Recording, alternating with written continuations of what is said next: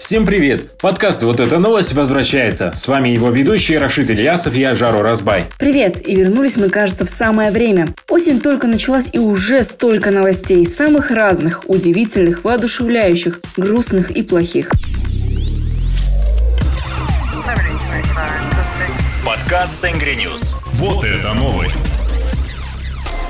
Самые главные новости недели прозвучали во время послания президента Казахстана Касым-Жомарта Токаева. Я попробую рассказать коротко самое главное. Теперь каждые семь лет в Казахстане будет избираться новый президент. Причем старому нельзя будет переизбираться. Ого, получается, для этого придется вновь переписать Конституцию? Видимо, да. Этой осенью еще пройдут внеочередные выборы. Свою кандидатуру представит и Токаев. Кстати, Амиржан Кусанов уже написал в Фейсбуке, что собирается баллотироваться снова. Президент поручил половину инвестиционного дохода из Нацфонда перечислять на накопительные счета детей, которые они смогут потратить на жилье, когда вырастут. Вот это новость, сказала я, когда услышала это утром. Интересно, что озвучили, сколько примерно денег накопится на счету казахстанских детей к восемнадцатилетию. По расчетам Национального банка и правительства, с учетом того, что каждый год в стране рождается в среднем четыреста тысяч детей, к восемнадцатилетию на индивидуальном счете будет накоплено минимум три тысячи долларов, сообщил пресс-секретарь президента. То есть это, пожалуй, где-то полтора миллиона тенге.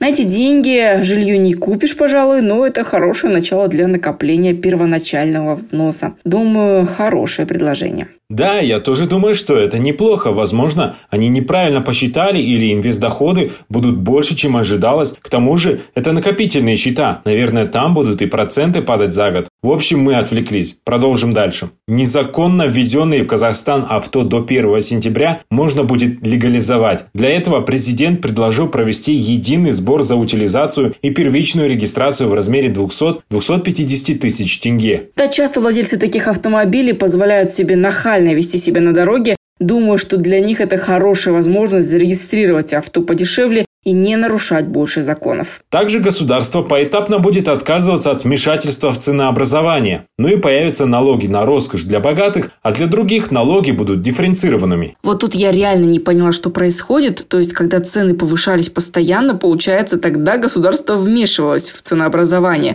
А теперь что, цены будут дорожать в десять раз быстрее? Ну ты, я не экономист, и, возможно, мы что-то не понимаем. А что касается дифференцированных налогов, насколько я знаю, это значит, что те, кто зарабатывает больше, будут платить больше налогов, а те, кто меньше, будут платить меньше. То есть у людей исчезнет желание богатеть, развивать бизнес и платить честно налоги? Но у нас не так много богатых людей. Я думаю, что они и так умело экономят свои средства. А повышение ставки налога на несколько процентов никак не повлияет на их кошелек, который и без этого полон. Тут можно спорить сколько угодно. Именно поэтому эту тему постоянно поднимали и закрывали в Казахстане. И вот, наконец-то, ввели. И осталось еще несколько важных моментов из послания. Согласно словам президента, повысят минимальную зарплату с шестидесяти до семидесяти тысяч тенге. Причем Токаев сказал, что этот показатель будет постоянно увеличиваться. Я думаю, это хорошая новость. А что еще? Пенсионный возраст женщин будет зафиксирован до две тысячи двадцать восьмого года и составит шестьдесят один год. На эту тему много, много раз поднимали женщины на многих площадках. Потому что раньше у нас каждый год возраст повышался на полгода. Прочитав комментарии сегодня, я поняла, что и шестьдесят один год – это слишком много. Люди просят вернуть пятьдесят восемь лет. Президент Казахстана Касым-Жомарт Токаев объявил амнистию участникам январских событий. Он объяснил, что Казахстану как воздух нужно национальное единство. Те, кто участвовал в забастовке и сотрудники силовых структур – наши граждане. Они надеются не только на то, что суд будет справедливым, но и на то, что общество будет снисходительным. Государство снизило наказание гражданам, участвовавшим в январском инциденте, но не совершившим тяжкого преступления. Некоторые из нарушивших закон осознали свою вину и раскаялись в своих прошлых поступках. Поэтому Касым-Жомарт Токаев решил, что к ним нужно относиться с прощением. Спасибо, Рашид.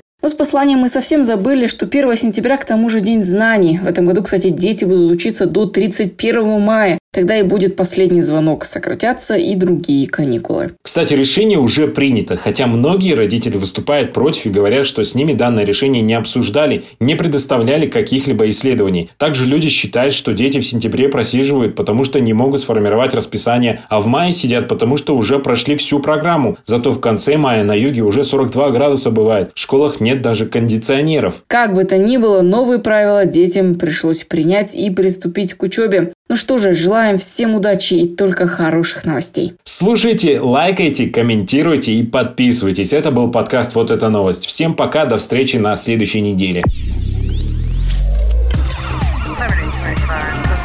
Подкаст Тенгри Ньюс. Вот это новость.